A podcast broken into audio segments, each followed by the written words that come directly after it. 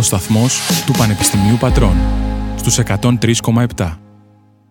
Θα ήθελα να συγκεκριμενοποιήσουμε λίγο μια δουλειά σας.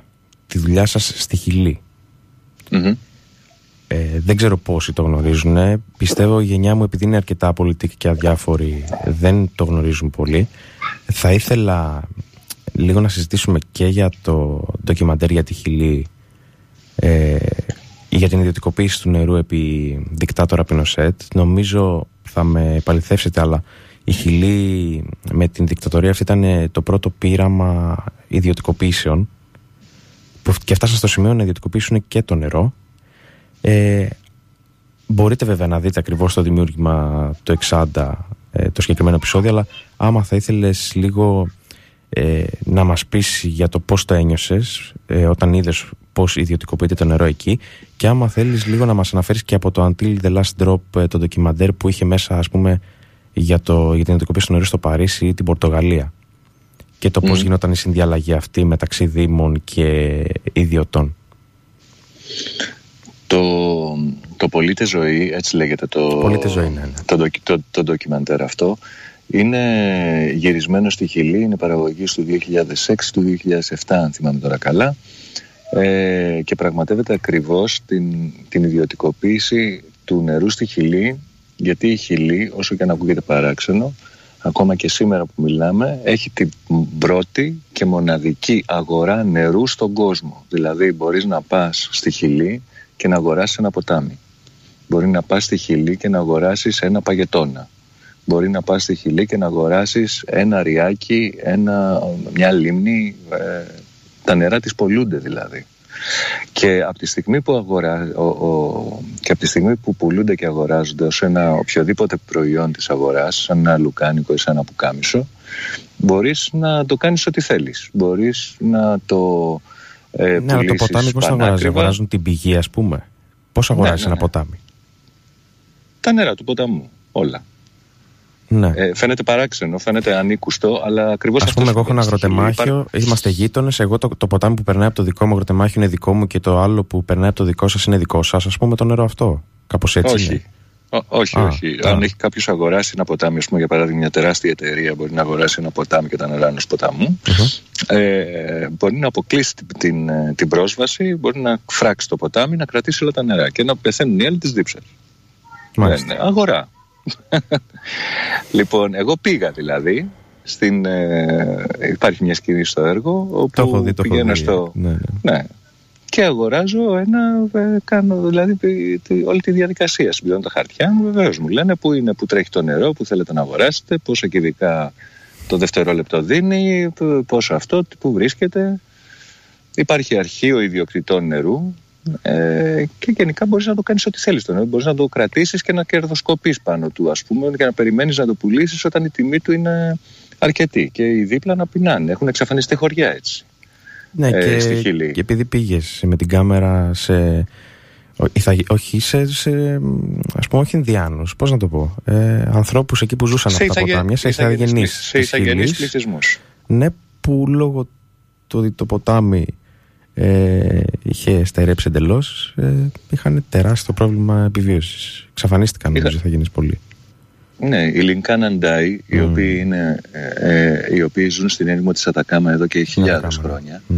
Η Ατακάμα ε, είναι το πιο ανίδρο μέρος στον πλανήτη, ε, στον πλανήτη και είναι, δηλαδή δεν υπάρχει βροχόπτωση, δεν υπάρχει τίποτα. Ε, υπάρχει μόνο ένας μικρός ποταμός ο οποίος κυλάει, είναι ο Ρίο Λόα ο οποίος κυλάει, τον οποίο τον, ε, τον πήρε η Κοδέλκο. Η Κοδέλκο είναι η μεγαλύτερη εταιρεία χαλκού της Χιλής. Είναι κρατική εταιρεία. Mm-hmm. Και τον, τον αγόρασε η Κοδέλκο. Το, Δεν το ξέρω ότι είναι κρατική. Ε, ναι, ναι. Ε, γιατί η Χιλή είναι η τρίτη μεγαλύτερη παραγωγός χώρα χαλκού στον πλανήτη. Είναι, έχει πολύ μεγάλα αποθέματα. Και χρησιμοποιεί το νερό του ποταμού Στη για να ξεπλένει τα μέταλλα. Mm ε, στη μεταλλουργία δηλαδή. Και τα χωριά που βρίσκονταν στο διάβα του ποταμού ε, δεν είχαν πλέον νερό και αναγκάστηκαν να φύγουν οι άνθρωποι. Όλα αυτά έγιναν λοιπόν επί Πινοσέτ, θα μου πεις γιατί δεν αλλάζουν τώρα. Ε, γιατί για να αλλάξει όλη αυτή, όλο αυτό το πράγμα χρειάζεται να, να αλλάξει το σύνταγμα της χώρας και για να αλλάξει το σύνταγμα της χώρας θα πρέπει να υπάρξει απόλυτη απαρτία, απόλυτη συμφωνία δηλαδή όλων των εμπλεκόμενων κομμάτων που βρίσκονται στην, ε, στην κυβέρνηση. Κινήθηκαν προς αυτή τη διαδικασία πολύ πρόσφατα, ναι. έτσι ώστε να αλλάξει το σύνταγμα της χώρας και να καταργηθούν τέτοιου είδους κληρονομιές της ε, ε, αιματηρής χούντας του Πινοσέτ ε, και βρίσκονται σε μια κατάσταση αναθεώρησης νομίζω του συντάγματος. Δεν ξέρω αν θα περιλαμβάνει και το νερό, φαντάζομαι πως θα το περιλαμβάνει γιατί είναι, δηλαδή είναι η μοναδική χώρα στον κόσμο που κάνει κάτι τέτοιο. Αλλά βέβαια πλέον υπάρχουν αγοραστές που έχουν βάλει χρήματα, που έχουν αγοράσει. Δεν ξέρω πόσο εύκολο δηλαδή να, ξεμπε, να, να ξεμπερδέψει αυτό το κουβάρι. Μιλάμε για μεγάλες πολυεθνικές τώρα, έτσι. Δεν μιλάμε για, ε, μόνο για μικρούς ιδιώτες που είχαν ένα νερό στο, ένα πηγάδι στο χωράφι τους. Ε, τώρα, σε σχέση με την Ευρώπη Αυτό ε, ναι. και, και το... Και Γιατί το ακούγονται, ακούστηκε τις προηγούμενους δύο μήνες ε, από Έλληνα βουλευτή ότι το νερό είναι πολύ φτηνό για αυτό που είναι, ας πούμε. Δηλαδή είναι ανήκουστα πράγματα. Και επειδή εγώ είχα δει τα ντοκιμαντέρ τα δικά σας, θύμωσα κατευθείαν, αλλά σε άλλους μπορεί να φάνηκε, α, για να δούμε τι είπε, είπε μια ιδέα, για να το σκεφτούμε, ας πούμε. Ναι, ε, ο Μπάμπης Παπαδημητρίου χρησιμοποίησε την ε, ακριβώς, δεν ξέρω αν το είχε διαβάσει κάπου, αλλά χρησιμοποίησε και είναι εντυπωσιακό αυτό, ακριβώς την ίδια φράση, ακριβώς. το λέω ακριβώς την ίδια φράση ναι, ναι, ναι. δηλαδή, με, την, ε, με τη φράση που χρησιμοποίησαν τα στελέχη της Γαλλικής Πολυεθνικής Σουέζ όταν ήρθαν και έκαναν επίσκεψη στη Θεσσαλονίκη ε, για να, όταν, και που ενδιαφέ, όταν ενδιαφέρονταν και ενδιαφέρονται ακόμα για την απόκτηση της εταιρείας. Το πρώτο πράγμα που ρώτησαν είναι γιατί το νερό στην Ελλάδα είναι τόσο φτηνό. Ε, ναι, είναι, αυτό είναι ένα από τα, ξέρετε, από τα επιχειρήματα του λόμπι του, των, των, των εταιριών του νερού, να το πω έτσι, ε, που λένε ότι αν το νερό ακριβίνει, τότε ο, ο καταναλωτής θα σκεφτεί θα ότι είναι πολύτιμο και θα το σεβαστεί και θα mm. έχουμε εξοικονόμηση. Το οποίο είναι ένας απόλυτα μεγάλος μίσος. Δεν έχει λειτουργήσει πουθενά. Ε, το μόνο που απομένει είναι πραγματικά οι πολύ υψηλές τιμές του νερού. Όσο νερό χρειάζεται κάποιος, ε, να το να καταναλώσει ή να αποτίσει ή να κάνει θα το, θα το χρησιμοποιήσει. Αυτό που ε, η, εξοικονόμηση νερού και η εντύπωση στον, στο μυαλό του καθένα ότι το νερό είναι ένα πολύτιμο αγαθό ε, δεν γίνεται με, με τιμολογιακές πολιτικές αλλά με εκπαίδευση. Με πολιτική εκπαίδευση μάλιστα. Ναι, ναι. Επομένως, επομένως νομίζω πως είναι, είναι απλά ένα, ένα χαζό επιχείρημα. Ε, αυτό που, από χαζό. Αυτό που συμβαίνει πλέον είναι, και αυτό έλεγε το, το μέχρι την τελευταία σταγόνα, είναι το γεγονός ότι πλέον το παγκόσμιο τρέντ, αυτό που βλέπουμε να παρατηρείται σε όλο τον πλανήτη, δεν είναι η ιδιωτικοποίηση του νερού, η οποία έπαιξε πάρα πολύ σφοδρά τις δεκαετίες του 1990 και του 2000, αλλά η επαναδημοτικοποίησή του.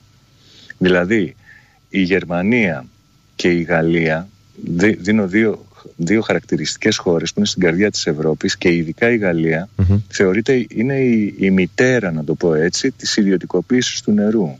Ε, έχει τις μεγαλύτερες ιδιωτικές εταιρείες νερού, έχει τις, ε, εκεί, εκεί πρωτο ε, ε, συνελήφθη να το πω έτσι η ιδέα της ιδιωτικοποίησης του νερού και πάει λέγοντας. Στη Γαλλία λοιπόν που έχει όλα αυτά τα χαρακτηριστικά το Παρίσι επαναδημοτικοποίησε το νερό του παίρνοντα το πίσω από τις δύο μεγαλύτερες πολυεθνικές εταιρείες που το είχαν αναλάβει διότι οι άνθρωποι συνειδητοποίησαν ότι ε, έχουν χάσει κάθε τεχνογνωσία σε σχέση με το νερό το οποίο είναι πάρα πολύ Ε, η, η δημόσια δηλαδή τεχνογνωσία δεν ήταν πια δημόσια, ήταν ιδιωτική ε, υπήρχε αύξηση της τιμής και καμία συντήρηση στο δίκτυο. Και το αιτιολογούσαν αυτό. Γιατί δεν υπήρχε συντήρηση στο δίκτυο, Γιατί ο ιδιώτης έλεγε δεν πρέπει να είμαστε άδικοι με τους ιδιώτες. Ο ιδιώτης θα σκεφτεί μέχρι το τέλος της σύμβασής του. Ποια είναι η σύμβασή του, πόσα χρόνια λέει, 25. Άρα, αν είναι να αγοραστεί ή να φτιαχτεί κάτι, θα είναι για αυτά τα 25 χρόνια. Δεν θα είναι για τις επόμενες γενιές. Δεν θα είναι. Και, και αυτό έχει να κάνει με, το, ε, με, το, με την ίδια την ποιότητα του νερού.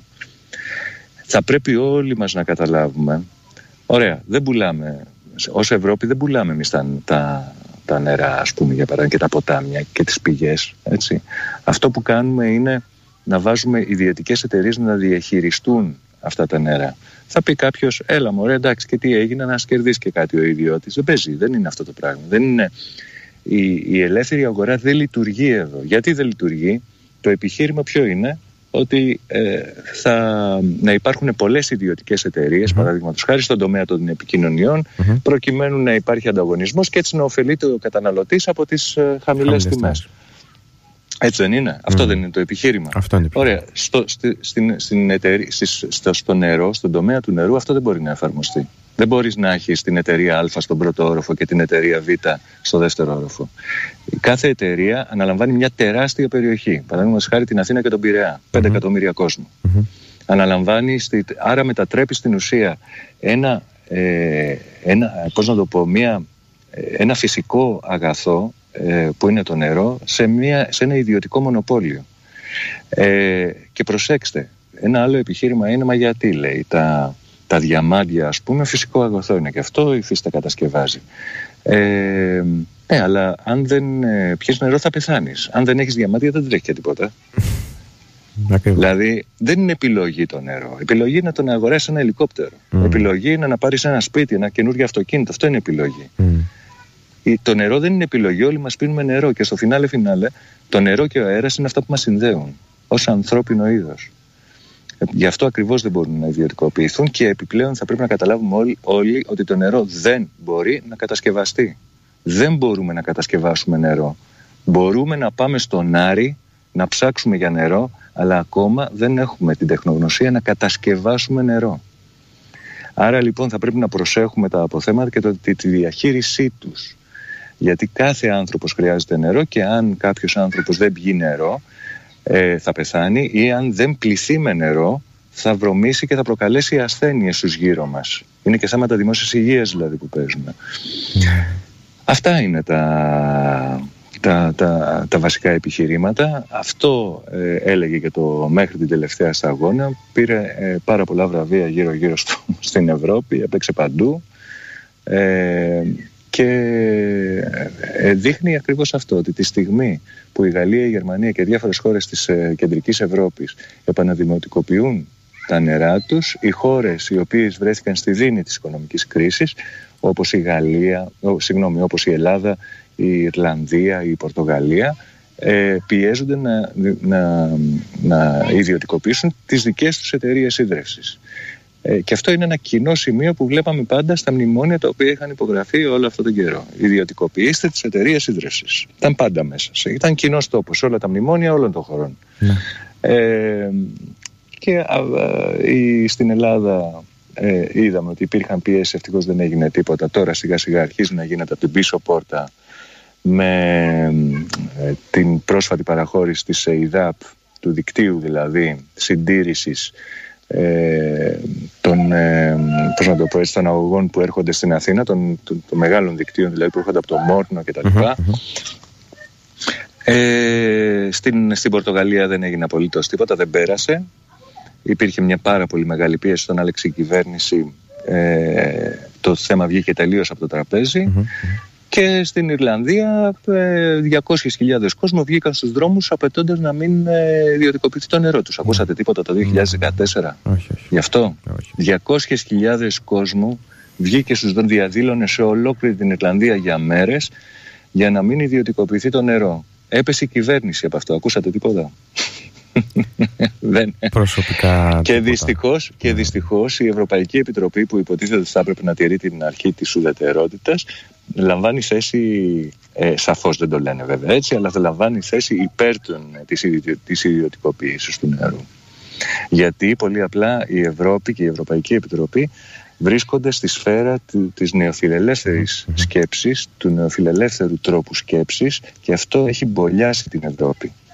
Είναι κάτι το οποίο ε, το βλέπουμε καθαρά να σημαίνει το 10 μέχρι και σήμερα. Έχει μπολιάσει την Ευρώπη αυτό το πράγμα και ενώ βλέπουμε ότι ας πούμε για παράδειγμα ακόμα είχε η Χιλή η, η πατρίδα του νεοφιλελευθερισμού οι Ηνωμένες Πολιτείες που έζησαν μέσα σε έναν άκρατο νεοφιλελευθερισμό όλα τα προηγούμενα ε, κινούνται, τώρα, κινούνται πλέον στην αντίθετη κατεύθυνση. Μόνο η Ευρώπη έχει μείνει.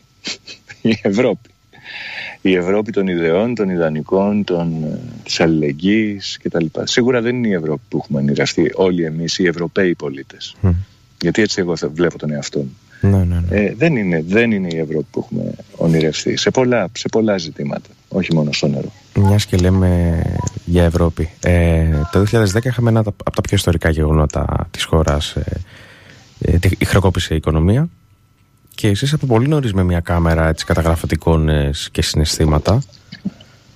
Πώς, ε, πώς ήταν, είχατε από την αρχή την ιδέα ότι εγώ θα κάνω ένα ντοκιμαντέρ που θα λέει για την κρίση ή μαζεύατε υλικό γιατί τα γεγονότα τότε τρέχανε πολύ γρήγορα και στο τέλος είχατε τη δυνατότητα να κάνετε τους δεσμότες; Είναι, είναι δύο τα έργα για την ελληνική κρίση. Το ένα Α, είναι το Unchained.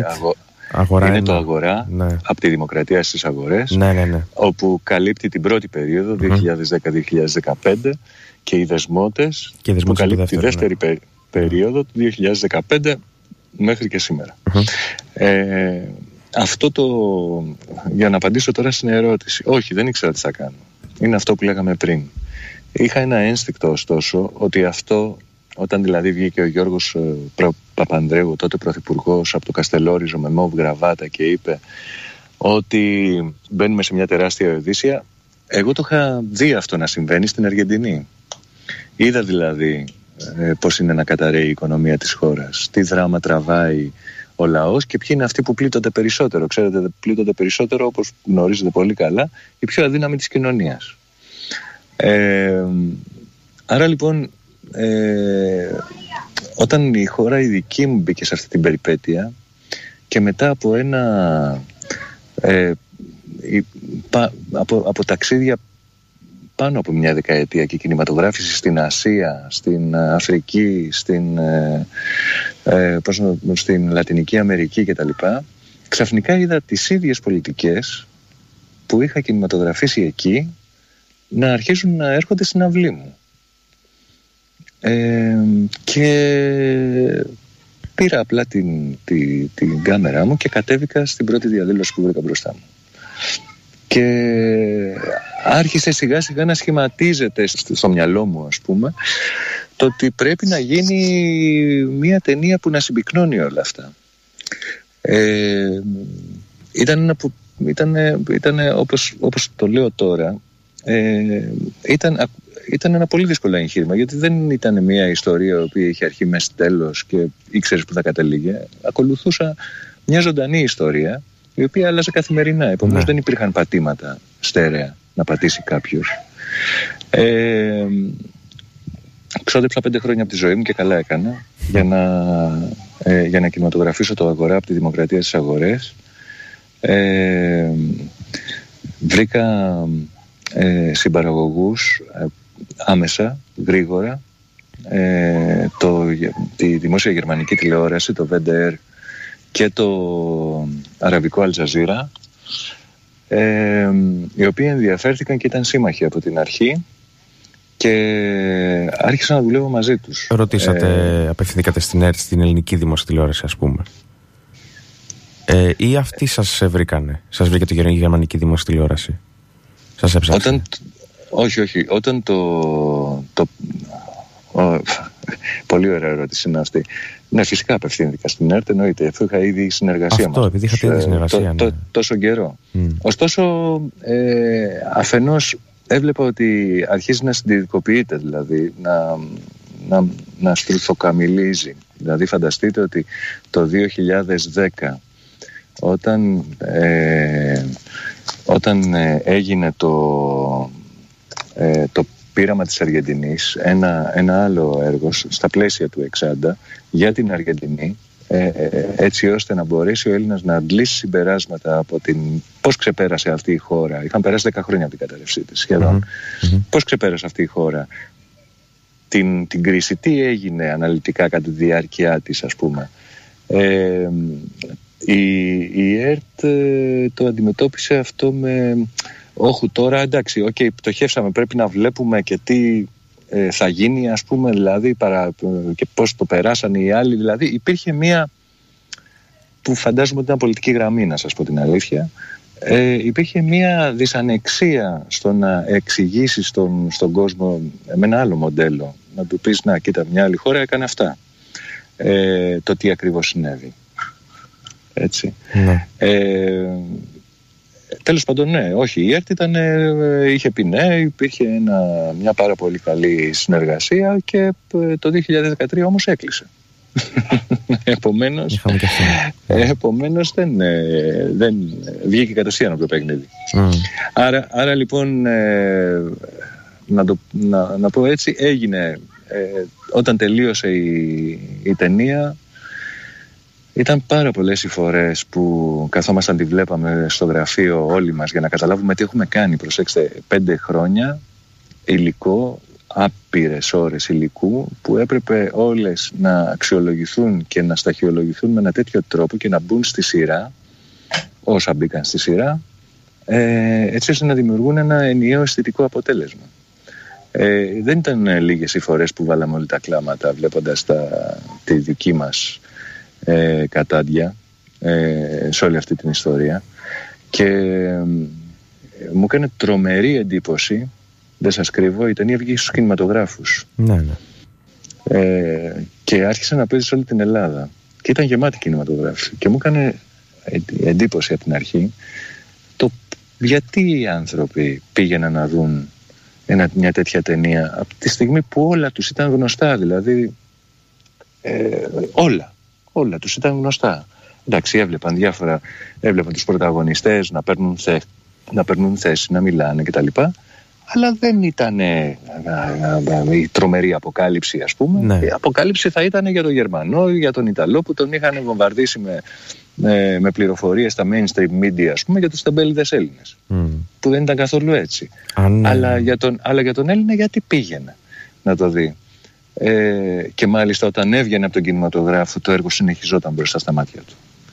Αυτό ήταν, μου έκανε πάρα, πάρα πολύ μεγάλη εντύπωση και ήρθε ένας, ε, ένας φίλος και μου είπε «Μα τι λες, αισθάνονται, όλοι, όλοι αισθάνονται δικαίωση γιατί υπάρχει κάποιος και καταγράφει».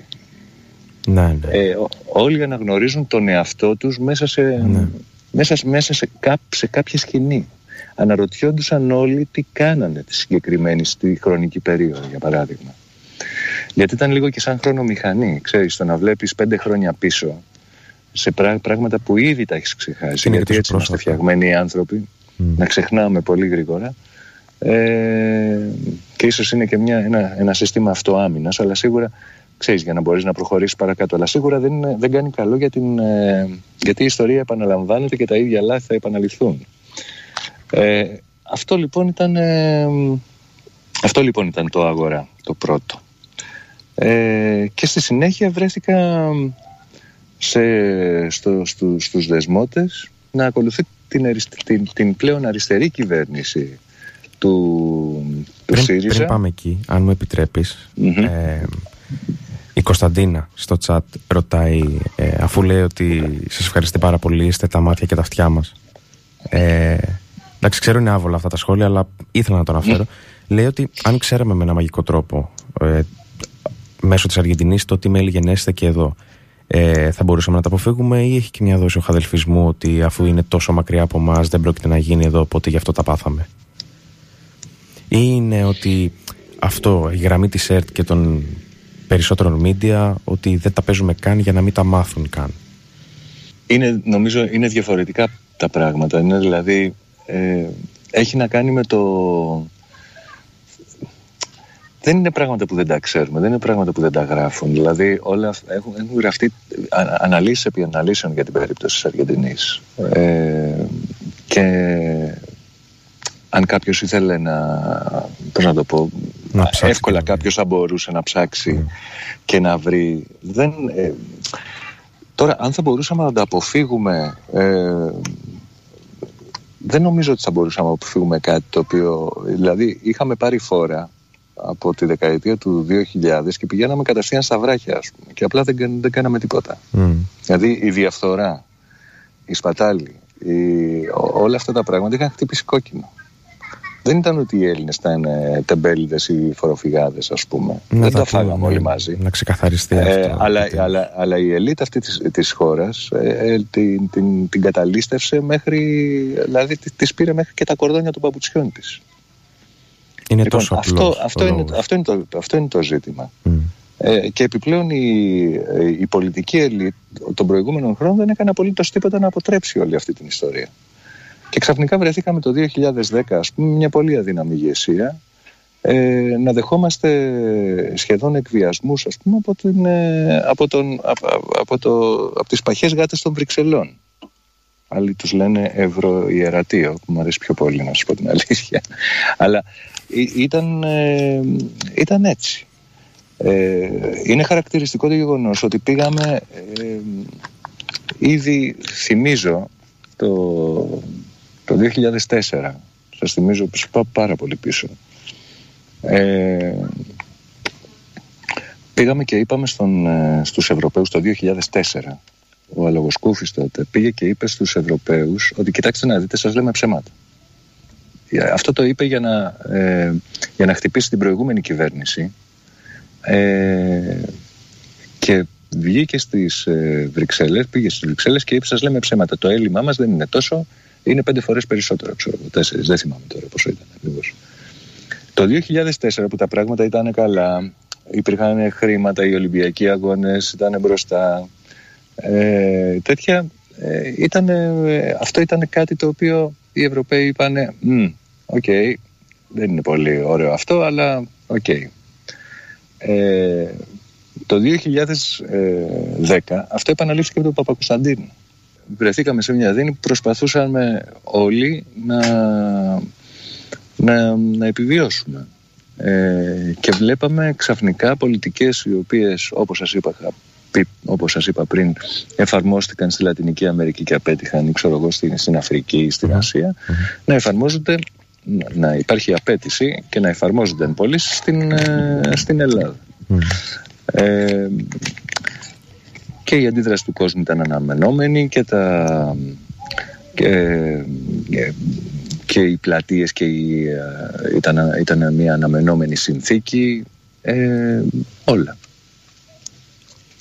Να γυρίσουμε στους δεσμότες στο αγορά 2. Ε, αρχικά επί προσωπικού να πω ότι επειδή το έχω δει δύο-τρεις φορές και είδα και την ανανεωμένη του μορφή να πω ότι είναι μακράν από τα πιο σκληρά ντοκιμαντέρ που έχω δει ποτέ ε, ψυχολογικά ε, τα όσα εκτελήσονται από το πρώτο λεπτό μέχρι το τελευταίο είναι πάρα πολύ βαριά δηλαδή δεν είναι να κάτσει γιατί η ΕΡΤ το έπαιξε νομίζω 12 ώρα το βράδυ δεν είναι να κάτσεις να το βρεις και μετά να πας για ύπνο ήσυχος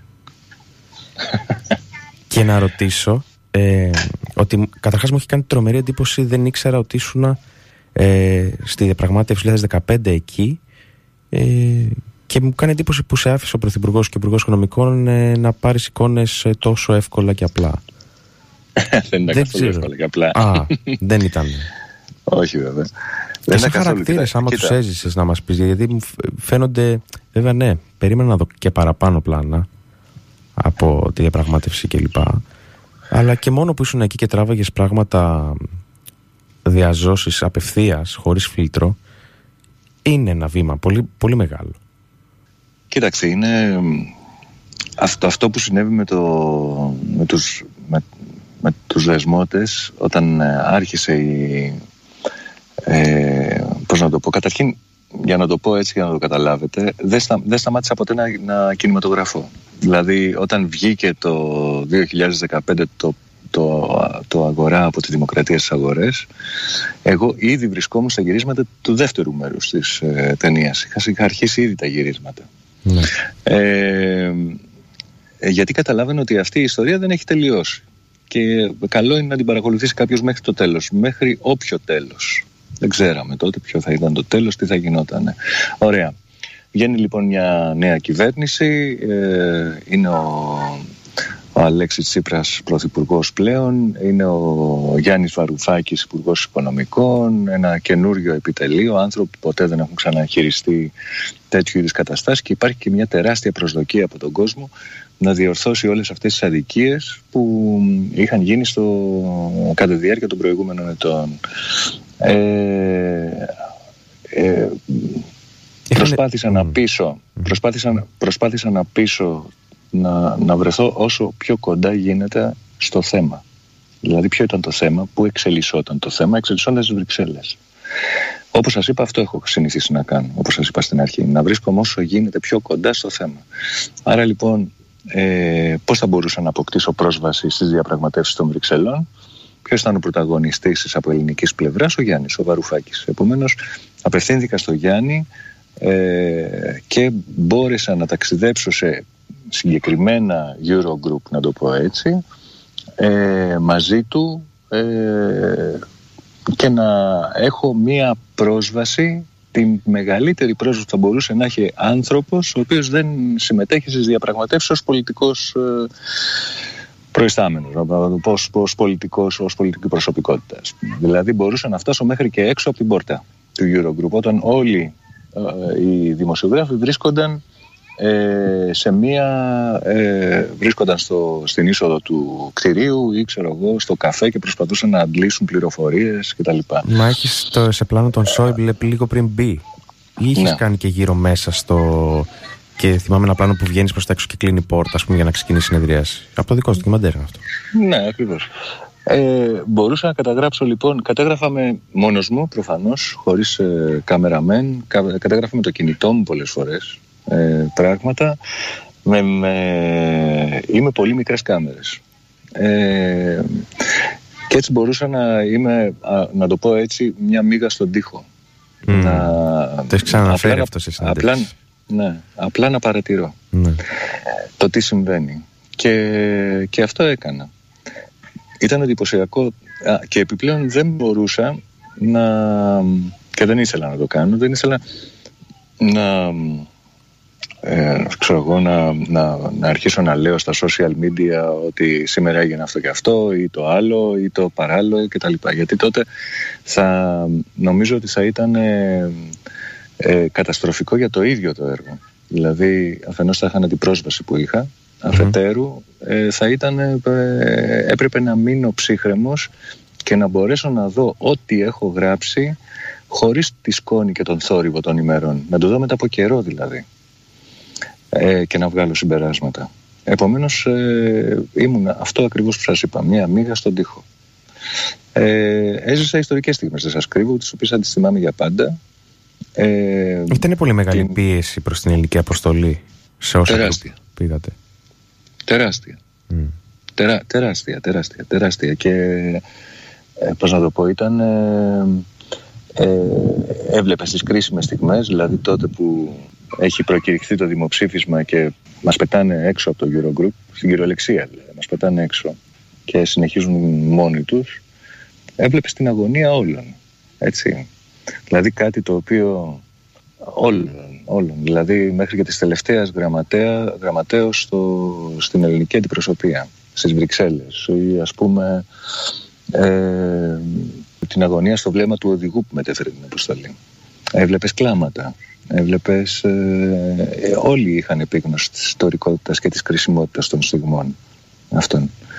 Ε, δεν ήταν εύκολο όπως σας είπα, δηλαδή δεν ήταν κάτι το οποίο ε, μπορούσα εγώ να μπαίνω γιούρια σε οποιοδήποτε δωμάτιο ήθελα και να ε, καταγράφω τον Τζίπρα ή το Βαρουφάκι ας πούμε. δεν, δεν γινόταν έτσι. Ε, ε, υπήρξε πάρα πολύ μεγάλη προσπάθεια στο να προσεγγίσω τον, τον Τζίπρα όπου δέχτηκε κάποια στιγμή και άνοιξε και εκείνος στα χαρτιά του και άρχισε να μιλάει ε, και ε, προσπαθούσα να συλλέξω ό,τι μπορούσα κομματάκι κομματάκι δηλαδή μπορούσα να γράψω ε, 20 δευτερόλεπτα εδώ 30 ε, δευτερόλεπτα πιο πιο πέρα ε, ήταν κάπως έτσι έτσι ώστε να μην ε, εκθέσω κανένα και να εκτεθώ κι εγώ ίδιος, έτσι. Ναι, ναι. τώρα ένα, είναι ερώτηση που δεν θα απαντήσεις σαν δημοσιογράφος, θα απαντήσεις σαν Γιώργος Αυγερόπουλος. Είναι καθαρά υποκειμενική απάντηση που μπορείς να δώσεις, αλλά όσον αφορά τις προθέσεις, ε, γιατί φανερά υπήρχε έλλειψη στη στρατηγική από τη στιγμή που η αποτυχία από κάποια στιγμή και μετά ήταν δεδομένη. Ε, αν πούμε ότι ο στόχος ήταν η χώρα να μπει σε κάτι άλλο από το μνημόνιο. Ε, όσον αφορά τις προθέσεις, επειδή έζησες διαζώσεις την αποστολή, ήταν η πρόθεση ειλικρινής στο να βρούμε μια λύση για τον λαό ας πούμε, που μας έβγαλε εκεί; Η πρόθεση ειλικρινής ήταν.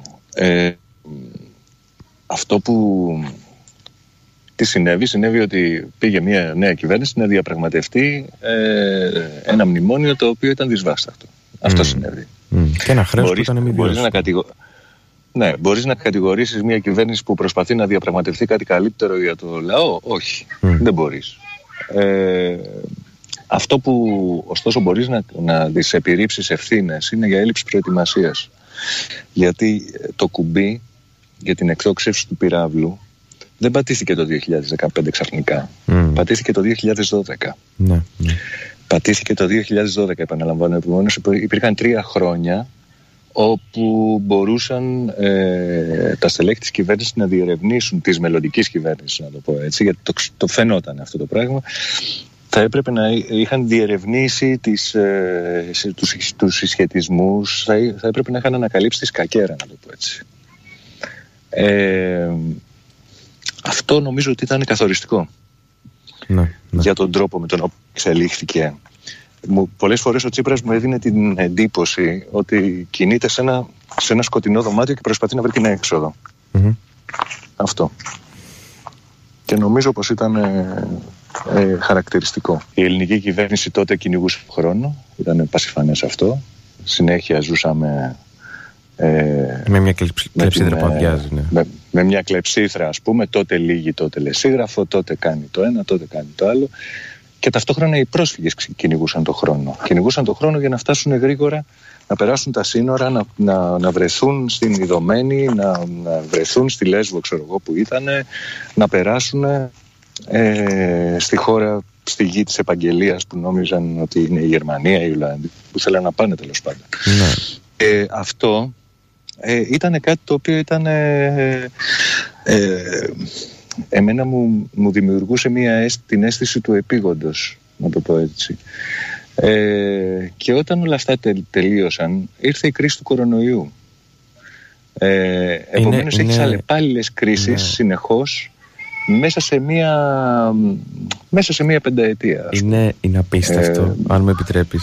Είναι απίστευτο το πώς ολοκληρώνονται οι δεσμότες με τη Μιράντα Ξαφά να μιλάει για δυτικοποίηση όλων των νοσοκομείων της χώρας κλπ. κλπ.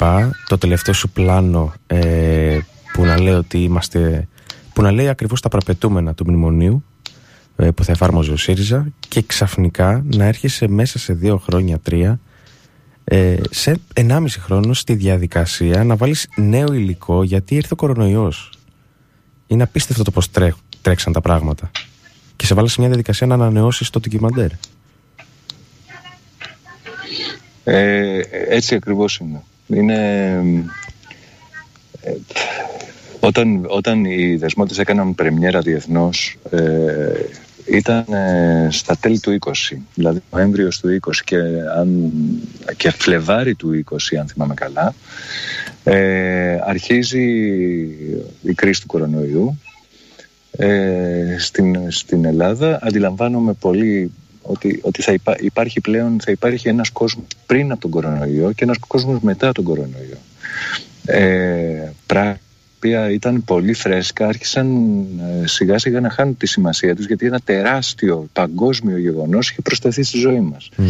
Επομένως ε, θεώρησα ότι έπρεπε να γίνει update στο, στο έργο συνεννοήθηκα με τους ε, συμπαραγωγούς, τους ξένους τη δημοσία γερμανική τηλεόραση και, και, και άλλους που ε, βρίσκονταν ε, μαζί μας. Ε, και όλοι συμφώνησαν μέσα σε τρία λεπτά. Τόσο διήρκησε αυτή η συνομιλία. Ναι. ε, και ξαναέβαλε το έργο στο χειρουργικό τραπέζι του Μοντάζ για να ε, μπορέσω να, ε, να το πώς να το πω, να, να, το, να το εμπλουτίσω και με αυτό και να του δώσω ένα σύγχρονο τέλος ε, γιατί πραγματικά αισθανόμουν ότι καταρχήν δημιουργικά λειτουργούσε υπέροχα. Δηλαδή, Είναι απίστευτο η μετάβαση ούτε καν που δείχνεις την άδεια πόλη. ο κύτταρος οργανισμός έρχεται να ανατρέψει όλα αυτά που ακούγαμε πριν ε, και να δώσει τεράστια έμφαση στις δημόσιες πολιτικές γιατί αυτό ζούμε με τον κορονοϊό ε, και ταυτόχρονα να, ε, να κάνει το έργο να πατήσει το παρόν. Ε, αυτό μου έκανε τεράστια ε, ήταν μια πολύ ψυχοφθόρος διαδικασία δεν σας κρύβω γιατί όταν κλείνεις ένα έργο και μάλιστα κάνει και πρεμιέρα το έργο κάνει και διεθνή πρεμιέρα και πρεμιέρα συνέχεια και αρχίζει και παίζει κινηματογράφους κτλ θεωρείς ότι έχεις τελειώσει με αυτό. Το αφήνεις πλέον είναι σαν ένα παιδί που του έχεις μάθει να περπατάει και το αφήνεις πλέον μόνος να τρέξει. Έτσι ακριβώς είναι. Ε, και ήταν εξαιρετικά ψυχοφθόρο το να το, ξαν, να το ξανανοίξω.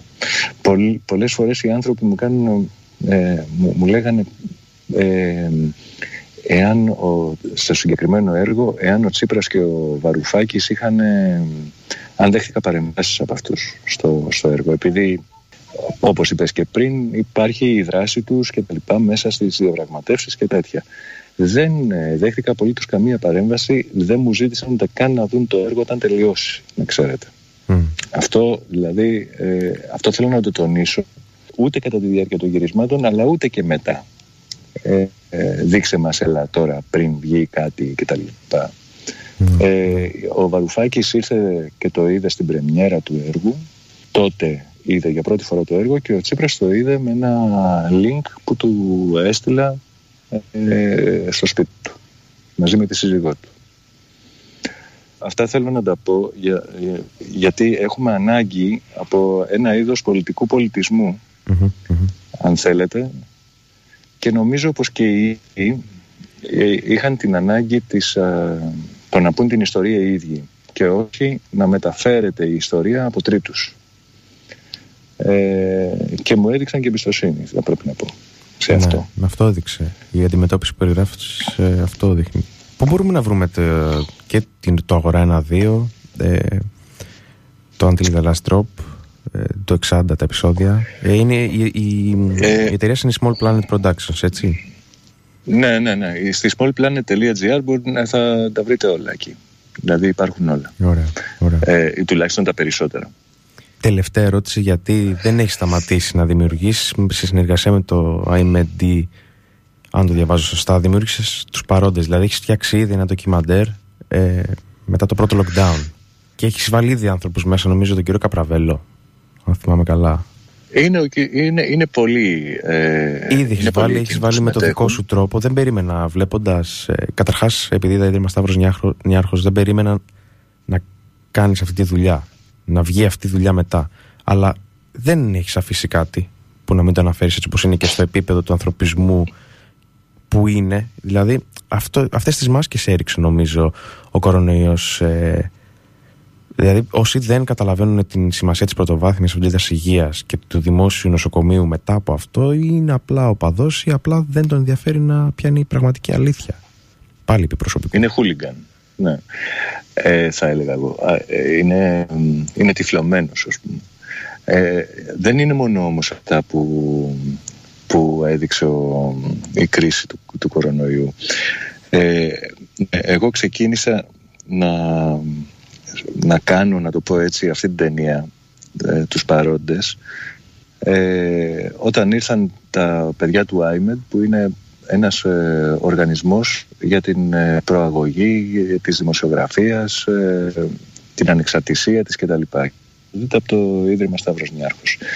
Ε, ήρθαν και μου είπαν αυτοί οι άνθρωποι είχαν ήδη ξεκινήσει ένα project που ήταν φωτογραφικό με μικρά βιντεάκια κτλ. Και, και είχαν ήδη ξεκινήσει να καταγράφουν την ε, διάφορες ε, όψεις, να το πω έτσι, της ζωής ε, κατά τη διάρκεια του κορονοϊού και τα ανέβαζαν στην ιστοσελίδα τους και ε, μου λένε γράφεις αυτά που συμβαίνουν. Τους λέω γράφω. Μου λέει συνεργαζόμαστε. Mm. Συνεργαστήκαμε. Και έτσι λοιπόν το project, το project παρόντες που είχαν ξεκινήσει τα παιδιά αυτά ε, έγινε μια ταινία ντοκιμαντέρ η οποία πήρε και το, το βραβείο καλύτερο ντοκιμαντέρ Ορφέας στο, στο, Greek, στο, στο Los Angeles Greek Film Festival. Ε, αυτό λοιπόν, αυτό που πραγματεύεται η ταινία πέρα από την καταγραφή ε, αυτών των στιγμών ε, της καραντίνας και τα λοιπά ε, είναι, είναι μια πολιτική ταινία, αμυγός μια πολιτική ταινία και αυτό ήθελα να κάνω εγώ, να σας πω την αλήθεια. Ε, να δημιουργήσω δεν ήθελα να πω δηλαδή, δεν ήθελα να μπω στα ιατρικά του κομμάτια έτσι, για τη μετάλλαξη τάδε ή για τη μετάλλαξη δίνα ή για το πώς λειτουργεί αυτό. Ε, αλλά ήθελα να, να μιλήσω για τον κόσμο μετά από το και αυτό είναι η οικουμενική ιστορία που λέγαμε πριν. Ε, αυτό δηλαδή ήταν αυτό που ενδιαφέρει τον Γάλλο, τον Γερμανό, τον Ιταλό ε, και φυσικά τον Έλληνα που τα ζει. Ε, έπρεπε να, να, να, να φτιάξω μια ταινία μέσα στην οποία να απαντάτε ωραία. Η Ελλάδα που έχει, που έχει αντιμετωπίσει τόσα χρόνια αλλεπάλληλες κρίσεις, ε, την οικονομική, την προσφυγική κτλ. Τώρα πώς αντέδρασε με τον ε, κορονοϊό, με ένα σχεδόν διαλυμένο σύστημα δημόσιας υγείας; Ε, και ποιες είναι, ε, ποια είναι τα ερωτήματα που δημιουργούνται ε, μετά αν χρησιμοποιήσουμε την ελληνική υπόθεση ως ένα ε, θέμα εργασίας, να το πω έτσι. Για την... και, και αυτό ακριβώς έκανα. Ε, ο, η κρίση του κορονοϊού μας δείχνει ε, πάρα πολλά πράγματα. Μας δείχνει την, ότι, ότι θα πρέπει να σταματήσουμε να δρούμε με τον τρόπο με τον οποίο δρούσαμε όλα αυτά, τα, όλα αυτά τα χρόνια. Ότι δηλαδή υπάρχει άμεση η ανάγκη ενός νέου κοινωνικού συμβολέου ενός συμβολέου που θα βασίζεται στην ε, ότι υπάρχει που θα βασίζεται στην ισότητα στην, ε, ε, πώς να το πω στην, στην καλυτέρευση των, ότι όλοι θα έχουν πρόσβαση στην, στη δημόσια υγεία όλοι θα έχουν ε, πώς να το πω θα, ναι. ότι, θα, ότι θα πρέπει δηλαδή θα πρέπει να είμαστε alert ε, έτσι ώστε να υπάρχει μια, Αυτά είναι μια δράση προς τα εκεί. Ναι. Φάνηκε αλήθεια, ο προβολές έχει πέσει στο ότι ε, δεν γίνεται να, το αν κάποιος έχει, είναι άρρωστος ε, ή πρέπει να κάνει ένα εμβόλιο ε, δεν πρέπει να, η δυνατότητα του να το κάνει να κρίνεται το, από την οικονομική του ευχαίρεια. Είναι κάποια πράγματα, είναι αυτό το κοινωνικό συμβόλαιο που λες είναι το κράτος πρόνοιας ε, που δείχνει και το επίπεδο της κοινωνίας και το ήθους και του ανθρωπισμού και της αλληλεγγύης που αυτή έχει. Ναι, και, και, και, πέρα από αυτό φάνηκαν ότι οι, οι, οι πολιτικές βάσει των οποίων λειτουργούμε ως κοινωνία τα τελευταία 40 χρόνια δεν, δεν λειτουργούν σε περίοδους κρίσεων. Το συμβαίνει ακριβώς το αντίθετο. Ε, δεν μπορούν να δώσουν καμία λύση. Ήταν, το, το, ήταν οι δημόσιες πολιτικές εκείνες που στα νοσοκομεία, οι δημόσιες πολιτικές εκείνες που απαγόρευσαν την κυκλοφορία, οι δημόσιες πολιτικές εκείνες που, ε, ε, που χρηματοδότησαν ξέρω εγώ, τους αναπνευστήρες ε, ήταν τέτοιου είδους ε, ε, ήταν τέτοιου είδους πράγματα. Θα μπορούσαμε δηλαδή ότι βλέπουμε την, ε, την εκδίκηση της νεοφιλελεύθερης παγκοσμιοποίησης με τον κορονοϊό. Ναι. Και αυτό είναι, και αυτό είναι πολύ σημαντικό, αν το καταλάβουμε όλοι. Ε, γιατί τίθεται και ένα καινούριο, ένα, το ερώτημα της επόμενης μέρας για το οποίο μιλούσα πριν, είναι το ποιος θα πληρώσει για όλα αυτά. Ξέρετε. Και θα έρθει αυτή η συζήτηση, έχει ξεκινήσει ήδη στο εξωτερικό, δεν έχει ξεκινήσει καθόλου στην Ελλάδα. Δεν γίνεται δημοσίος διάλογος πάνω σε αυτό. Ποιος θα πληρώσει για όλα αυτά. Mm. Γιατί όλα αυτά πληρώνονται, ξέρετε. Ναι. Ε, και αν να ξαναγυρίσουμε στις πολιτικές του παρελθόντος πάλι με σκληρή λιτότητα για τους πολλούς και, ε, και ευνοϊκές ε, οικονομικές ρυθμίσεις για τους πολύ λίγους όπως το βλέπουμε να συμβαίνει ήδη ε, τότε αυτό θα είναι μια, ένα τραγικό χάσιμο εμπειρίας ε, που αποκτήθηκε όλο αυτόν τον καιρό.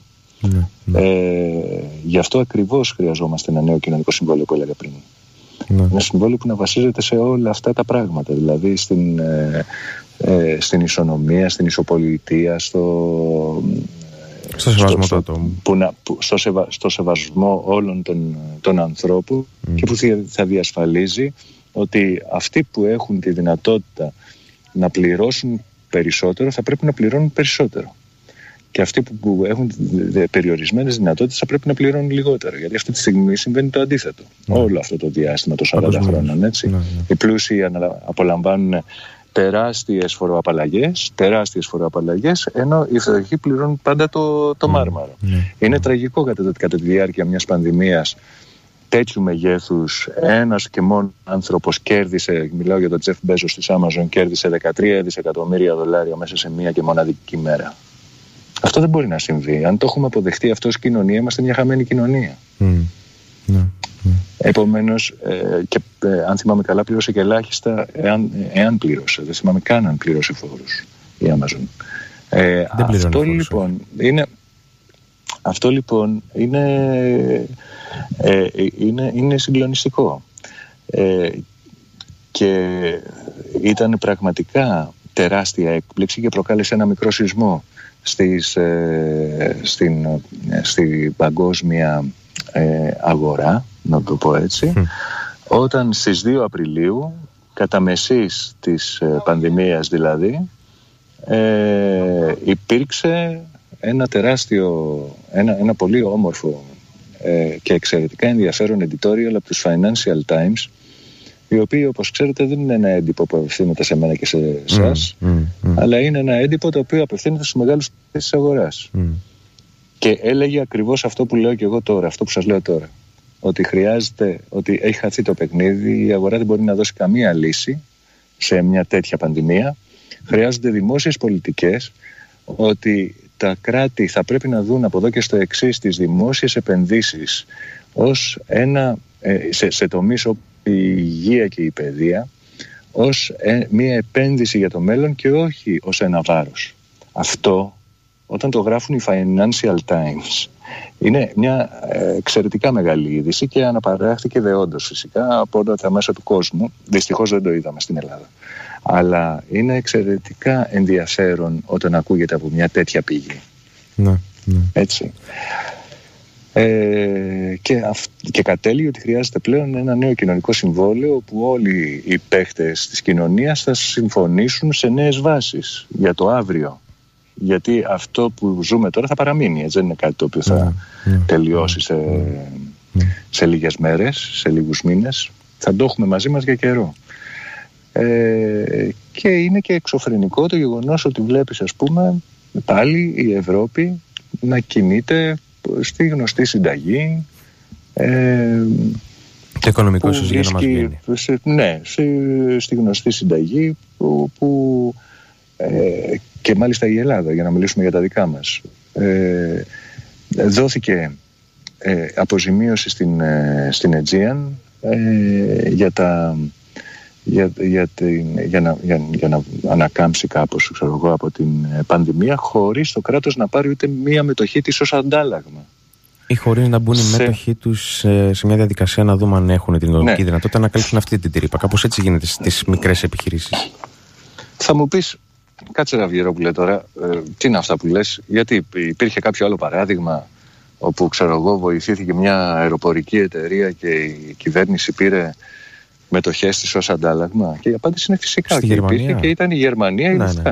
ναι, ναι, ναι. Λοιπόν, ε, είναι, είναι εξωφρενικό να έχουν υπογραφεί συμβάσεις με το ελληνικό δημόσιο και μάλιστα υπογράφησαν επί ΣΥΡΙΖΑ, αν θυμάμαι καλά. Ναι, ναι, ναι. Είναι που τότε με τις, ε, και με τα αεροδρόμια που δόθηκαν στη Fraport και επειδή η Fraport ε, τώρα Μπράβο. με τον κορονοϊό δεν Ακριβώς. είχε Ακριβώς. τα κέρδη της, τις δώσαμε και επίσης νομίζω 170 εκατομμύρια. Σαν ελληνικό δημόσιο δώσαμε σε μια κρατική γερμανική εταιρεία 170 εκατομμύρια προκειμένου να είναι ε, θετικό το, ως ο προπλογισμός της λόγω της πανδημίας. Για να, όχι, ναι, για, για, για, να, για τα διαφυγόντα της κέρδη. Για τα διαφυγόντα κέρδη, μάλιστα. Ναι, ναι. Αυτό, ε, όπως επίσης και στους αυτοκινητόδρομους, για τα διαφυγόντα κέρδη. Ναι, ναι, ναι. Το ίδιο. Ξέρετε, τέτοια συμβόλαια, μιας και μιλήσαμε για το νερό, υπάρχουν και στο νερό. Αν κάποιος δεν καταναλώσει, αν μια πόλη ε, δεν πιάσει τους στόχους της κατανάλωσης ας πούμε τότε υπάρχει ε, μια ρήτρα για διαφυγόντα κέρδη και το κράτος πρέπει να αποζημιώσει την ιδιωτική εταιρεία για τη διαφυγόντα της κέρδη. Το σημαντικό, ναι. Αυτό ναι. είναι... Το σημαντικό είναι ο ιδιώτης να μην χάνει τα λεφτά του και να βγάζει και λεφτά από αγαθά όπως το νερό ακόμα ναι. και το νερό. Ας πούμε. Αυτή είναι η λογική όλη της νεοφιλελεύθερης ιδεολογίας. Ναι, το, το θέμα είναι ότι όταν, όταν μιλάμε για ελεύθερη αγορά, τότε υποτιθέτω ότι σε αυτή την ελεύθερη αγορά όλοι οι παίχτε ε, παίζουν με τους ίδιους κανόνες. Ε, γιατί θα μπορούσε κάποιος να ισχυριστεί ότι εδώ έχουμε. Ε, δηλαδή δεν είδα το, ε, την ίδια ε, πώς να το πω, διευκόλυνση και χωρίς κανένα αντάλλαγμα ε, σε μικρές επιχειρήσεις. Έτσι. Ε, δεν υπήρχε αυτό. Επομένως, μπορούμε ξεκάθαρα να δούμε ότι όταν μιλάμε για ελεύθερη αγορά, μιλάμε για τεράστιες εταιρείες, για πολύ μεγάλους σχηματισμούς και όχι για το μαγαζάκι της γειτονιάς οπότε όπου ασχολείται ο ιδιοκτήτη, άντε και ένα μέλος της οικογένειάς του, ας πούμε. Ναι, ναι. Δεν μιλάμε γι' αυτό. Ναι. Τώρα, ε, κλείνοντας, μια τελευταία ερώτηση. Αφού πρώτα αναφέρω ότι το πόσο σημαντικό αυτό που ανέφερες πριν είναι να γίνει επιτέλους ο διάλογος για το νέο κοινωνικό συμβόλαιο, αλλά προκειμένου να γίνει ο διάλογος, ε, η δημοσιογραφία παίζει καταλητικό ρόλο στη δημοκρατία. Στο να ενημερωθεί ο κόσμος ε, σφαιρικά για τα πάντα και να μπορέσει μετά ήρεμα και ωραία να συζητήσει στις πλατείες, να συζητήσει με Zoom, γενικά να συζητήσει. Ε, ήθελα να σε ρωτήσω ποια είναι η άποψή σου για το γεγονός ότι η δεύτερη, το, το δεύτερο νομοθέτημα ε, της ε, τωρινής κυβέρνησης τον Ιούλιο του 2019 ήταν να θέσει υπό την υποπτία του Πρωθυπουργού ε, το Αθηναϊκό και το Μακεδονικό Πρακτορείο Ειδήσεων και πριν απαντήσεις σε αυτό να μας πεις ποιος είναι ακριβώς ο ρόλος του Αθηναϊκού και του Μακεδονικού Πρακτορείο Ειδήσεων στην, όσον αφορά τις ειδήσεις ε, στην Ελλάδα. Ε, είναι το. Κάθε, κάθε χώρα έχει το, το δημόσιο πρακτορείο του. Δεν μου αρέσει η λέξη κρατικό, γι' αυτό και το αποφεύγω.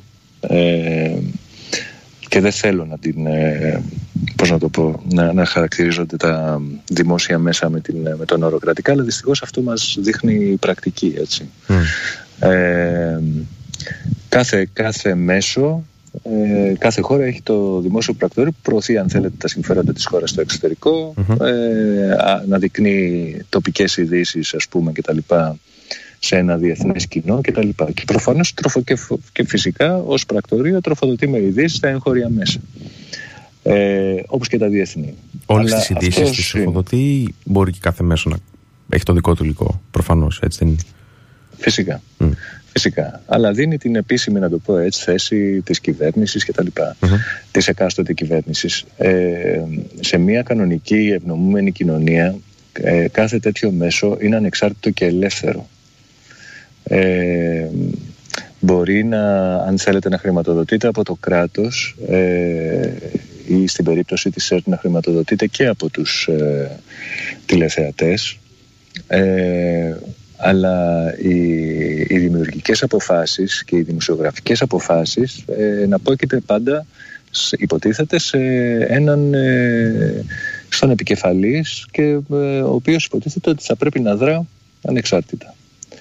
Ε, αυτό ενώ υπάρχει ε, μάλλον για να το πω έτσι πολύ πιο εύγλωτα και να μην πω λόγο όταν βγήκε το πρώτο αγορά το 2015 γερμανικά μέσα ρωτήσανε το VDR που είναι δημόσια τηλεόραση, κρατικό κανάλι αν θέλετε για ποιο λόγο χρηματοδότησαν μια τέτοια παραγωγή η οποία ε, καταρρύπτει και έρχεται σε αντίθεση με το, με το, mainstream, με το mainstream γερμανικό αφήγημα. Ξέρετε ποια ήταν ε, συγκεκριμένα. Αυτό ήταν μία ε, ρωτήθηκε η Ιούτα Κρούγκ σε μία, η συμπαραγωγός μας, η, η υπεύθυνη δηλαδή, σε σχέση ε, από, και ρωτήθηκε από την Deutsche Welle. Όταν, και η Ιούτα Κρούγκ απάντησε ως εξής ότι εμείς δεν είμαστε ε, πρακτορείο της κυβέρνησης υπό την έννοια δεν είμαστε γραφείο τύπου της κυβέρνησης. Εμείς είμαστε ένας, ένας ιδιωτικός σταθμός που έχει υποχρέωση προς τους τηλεθεατές οι οποίοι χρηματοδοτούν αυτόν τον σταθμό μέσω των φόρων τους.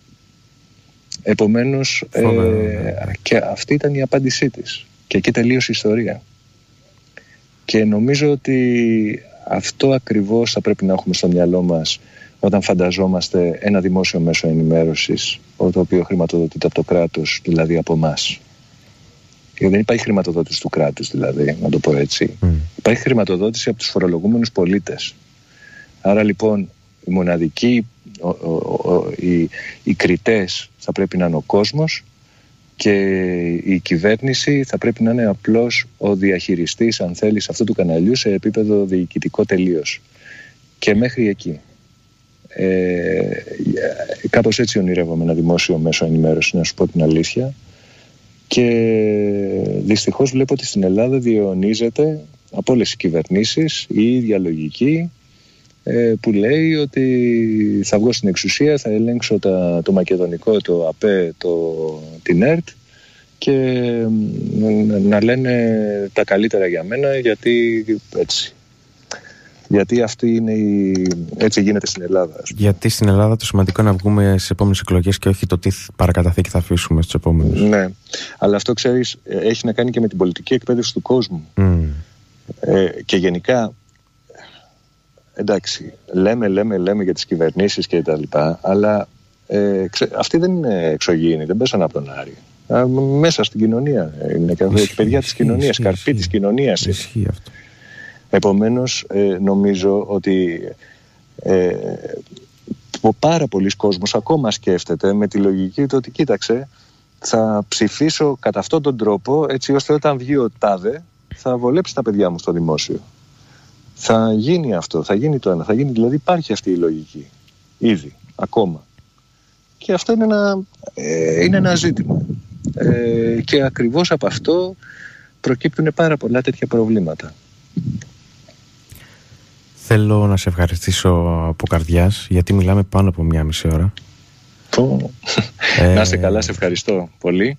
Ναι, ε, δεν έχω να πω κάτι, ανυπομονώ να ανέβει στο Spotify το υλικό που έχουμε ε, ετοιμάσει εδώ και να το ακούσουν παιδιά όσο περισσότερα παιδιά γίνεται, όσο περισσότερος κόσμος γίνεται και αφού σε χαιρετήσω και σου πω να έχεις ένα ε, όμορφο Αύγουστο, να περνάς όμορφα και ότι ανυπομονούμε για την επόμενη δουλειά σου γιατί σίγουρα κάτι ετοιμάζεις πάλι να σου πω ότι και το επόμενο τραγούδι είναι αφιερωμένο. Εξαιρετικά.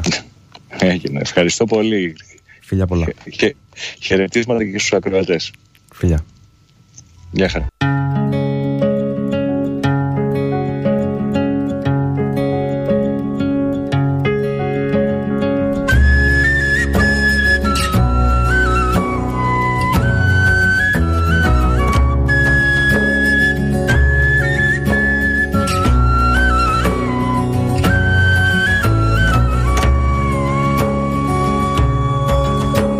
Προσπαθήσω να περάσω από τα χρόνια. Σαν μια ιδέα που περνάει από το μυαλό. Και σαν τσιγάρο που θα σβήσει σε μπαλόνια. Θα πέσω πάνω στη ζωή μου το σκοπό. Και κάθε βράδυ θα σκαρώνω μια ιστορία που θα χείρω απ' τον άλλον μου εαυτό. Αυτόν που ζει μόνο μέσα στη φαντασία. Και είναι έτοιμος να κάνει φωνικό. Και θα στήσω σημαίες στις κορφές μου για να φαίνονται οι αντοχές μου μια πίστη μισή και στο χέρι μια ευχή. Λίγη άμμο απ' τις αγρογιαλιές μου. Με μια πίστη μισή και στο χέρι μια ευχή. Λίγη άμμο απ' τις αγρογιαλιές μου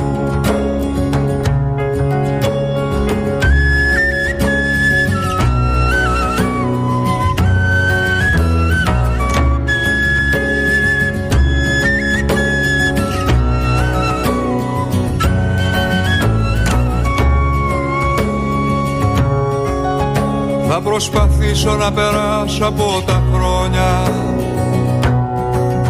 Όπως περνάει από το δρόμο ένα παιδί.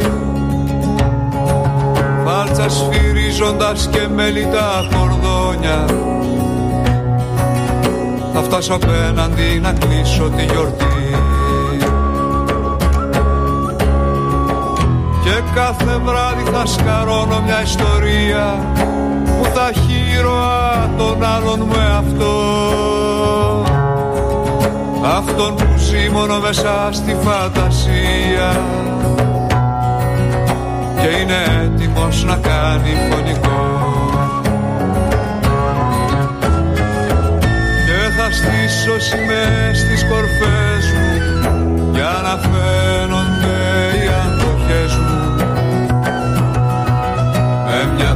πίστη μισή και στο χέρι μια ευχή. Λίγη άμμο απ' τις ακρογιαλιές μου. Με μια πίστη μισή και στο χέρι μια ευχή. Λίγη άμμο απ' τις ακρογιαλιές μου